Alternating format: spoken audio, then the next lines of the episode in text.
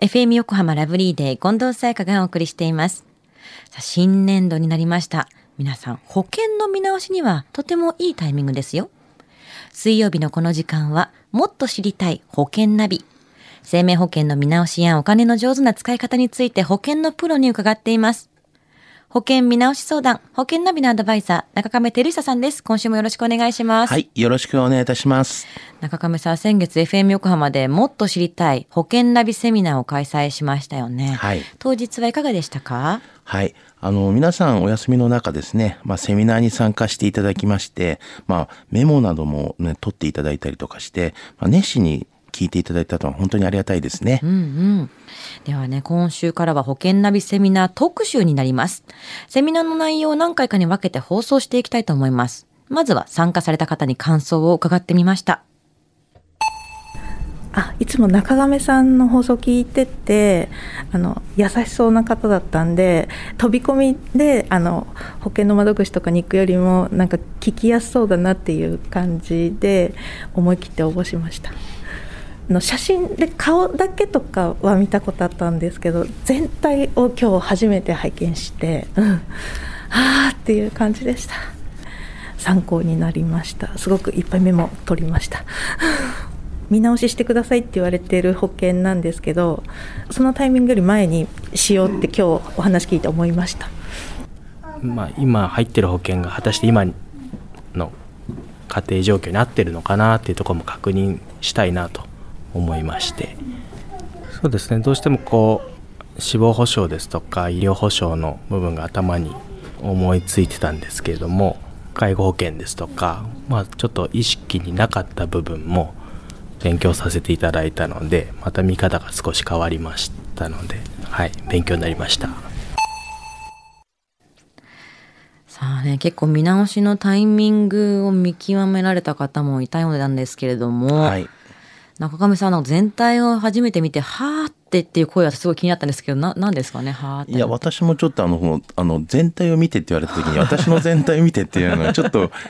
気になりますけども。セミナーの全体なのか、中上さんのサイズ感なのかちょっと謎ですけども。はい、そうですね。まあでも、あの、セミナー参加者の声を聞いていかがですか？はい。やはりあの、とてもですね、生のこう参加者の声を聞けてよかったなというふうに思うんですよね。うんうんまあ、参加者の保険に対するこう気づきだったりとか、はいもしくはもう意識も変わったっていうことはですね、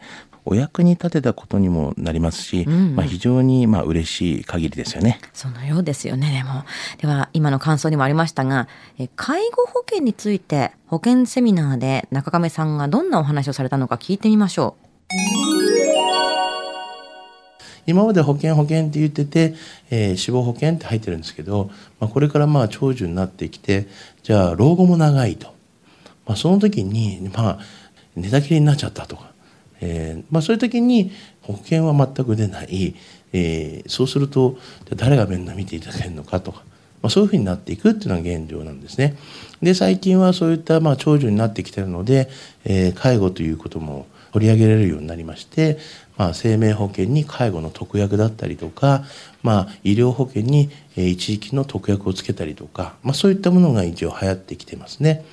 であとはこの就寝保険みたいなこういうところに、えー、と介護特約って言って、まあ、例えば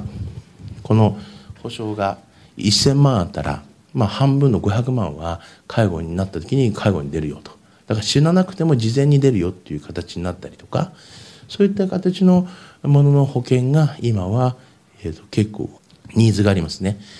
ああいう一時金とかでも、えー、と今外貨建ての率がすごい高くってだんだんこう、えー積み立てになりながら、えーなおかつ保証があるという形で、えー結構売れてるような保険でございますね。でそのまあ介護の中でも皆さんご存知でしょうか、えーじゃあ給付金が出る時っていうのはどういう時かっていうことなんです。で、えーっと段階的に7段階あるんですね。要支援支援ですよね要支援っていうのが12ってあってその後要介護っていうね、えーのが12345段階全部で7段階あってで大体この出るっていうのが要介護ってなってからの大体2か3なんですね。でその段階になった時に、えー保証が出るよっていう形なんですね。で、えーもっと早い段階から出るような形。介要介護状態じゃなくて要その前の支援。支援1とか2とかでもう出るような形のないのっていうので、最近が言われているのが認知症保険っていう形で、これは要支援の1から入れますと。ただし、えっ、と、認知症なんですよね。だ介護という位置づけではないということなんですよ。ですから、あの、認知症に対しての保障っていうのは結構、あの、要支援から入れるよっていう位置づけになってます。ただ、介護というところで位置づけになれば、ちょっと壁がちょっと高くなりますよねって入るにはという形になります。ですから、まあ今国の方では介護保険で国の方でもやってますよね。その内容っていうのは大体、え支援的なこう、ね、週に何回かヘルパーさんをつけるとかもしくは、え週に何回お風呂を入れてくれるとかそういうような形ですよね。まあその介護認定の度合いには違いますけれども、まあ、国の方でもやっていますけれどもそれだけでは多分足りないと思いますね。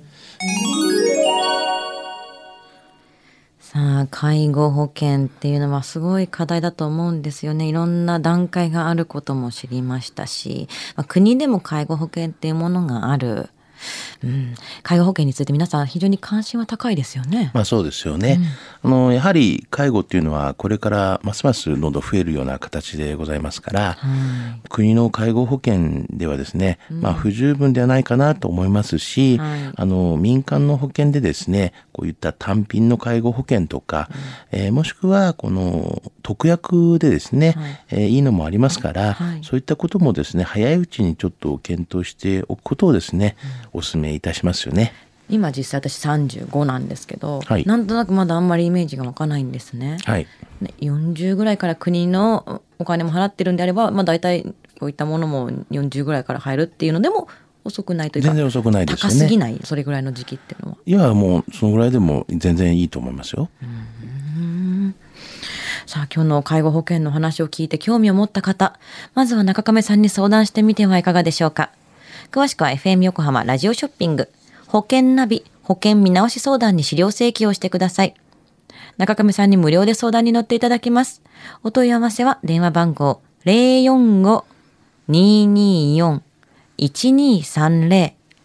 045-224-1230または FM 横浜のホームページのラジオショッピングからどうぞ。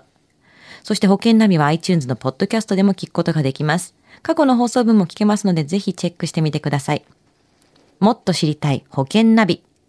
保険見直し相談、保険ナビのアドバイザー中亀照久さんでした。ありがとうございました。はい、ありがとうございました。